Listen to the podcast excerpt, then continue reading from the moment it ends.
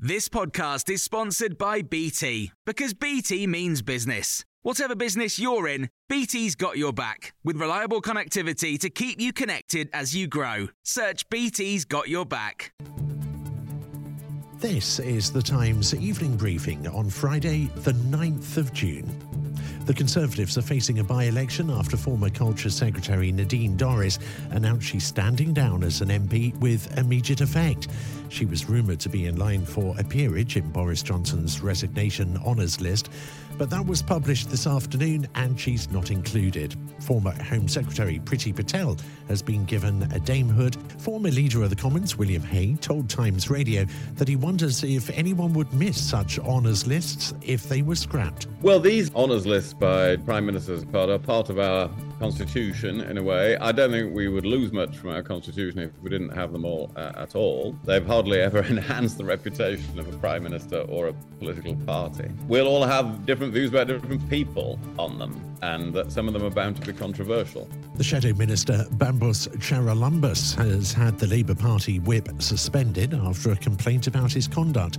Charlotte Ivers, the Times political correspondent, has more. Well, we have very limited information about the exact claim that has been made against this MP, but he's had the whip suspended while the investigation takes place and also has stepped back from his role as a shadow frontbench member on the Foreign Affairs team. He's put out a statement. I'm aware there's an allegation that requires investigation by the Labour Party. It is right and proper that process is allowed to take place. I will cooperate fully and play my part. It is not appropriate to say anything further at this time. The EU's foreign policy chief says everything indicates Russia was behind the attack attack on Ukraine's dam. Ukraine's state security service, the SBU, has released a 90 second recording of what it says is an intercepted conversation between Russian military officers proving Moscow destroyed it. Meanwhile, Vladimir Putin has announced Russia will, next month, as promised, send tactical nuclear weapons to Belarus, which borders the north of Ukraine. Ukrainian MP Lesya Vasilenko told Times Radio that she thinks it's the biggest crime in Europe for years. It's a crime of ecocide. It's the biggest environmental crime in the history of Europe for, for decades now. And it affects not just the environment, not just the natural resources, the animal world, the plant world, but also the, the people who have been left uh, their homes flooded. Labour has rolled back its plan to invest £28 billion a year in green industry, saying they need to be responsible with public finances. The party had originally made the pledge in 2021, but today the Shadow Chancellor, Rachel Reeves, told us that increased interest rates would make it harder to borrow to spend on big green projects.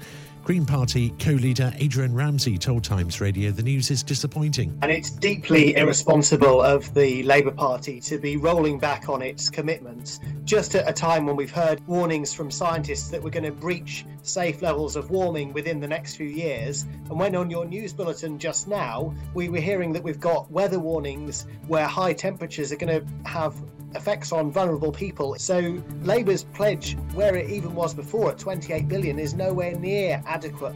Well, a weather alert has been issued across much of the UK as temperatures are expected to reach 30 Celsius this weekend.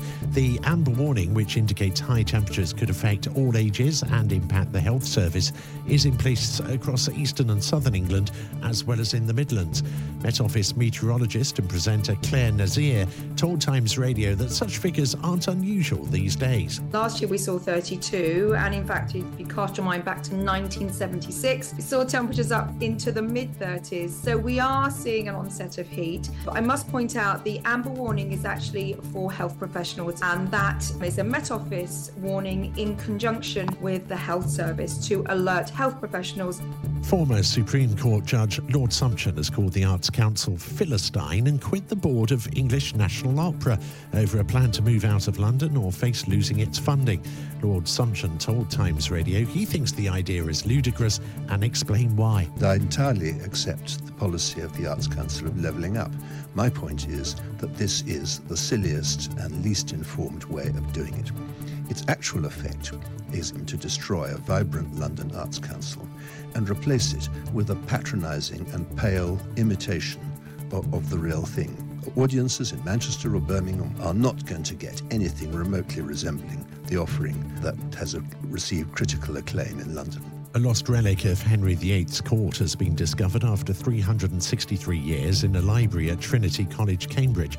Researchers from Hever Castle already knew about two copies of the prayer book, known as the Book of Hours, and this one belonged to Thomas Cromwell.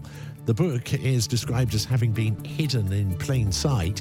Jack Blackburn is the Times history correspondent. So it's uh, a book that pretty much everybody listening will have seen in a painting at some point. The very, very famous Hans Holbein portrait of Thomas Cromwell, uh, the one where he's staring off, sort of ignoring the painter, trying to look very authoritative yet jowly.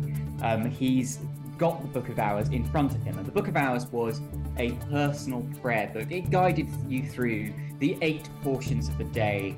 Footage has been shared of a humpback whale off the coast of Cornwall. Two sailors filmed the encounter, showing a whale slapping the water with its tail and leaping above the waves. Matt Slater is a marine conservation officer for Cornwall Wildlife Trust. He told Times Radio the sightings are becoming more common. I grew up in Cornwall and we never used to hear about humpback whales off our coasts. And in fact, I've looked into the records held by uh, the Cornwall Wildlife Trust Record Centre, and there's virtually no records prior to 92. We had a few during the 90s, and then lots of years with no records. But suddenly, well, it was 2016. Since then, we've been getting lots of records, particularly through the winter months. And you can hear more on these stories throughout the day and night on Times Radio.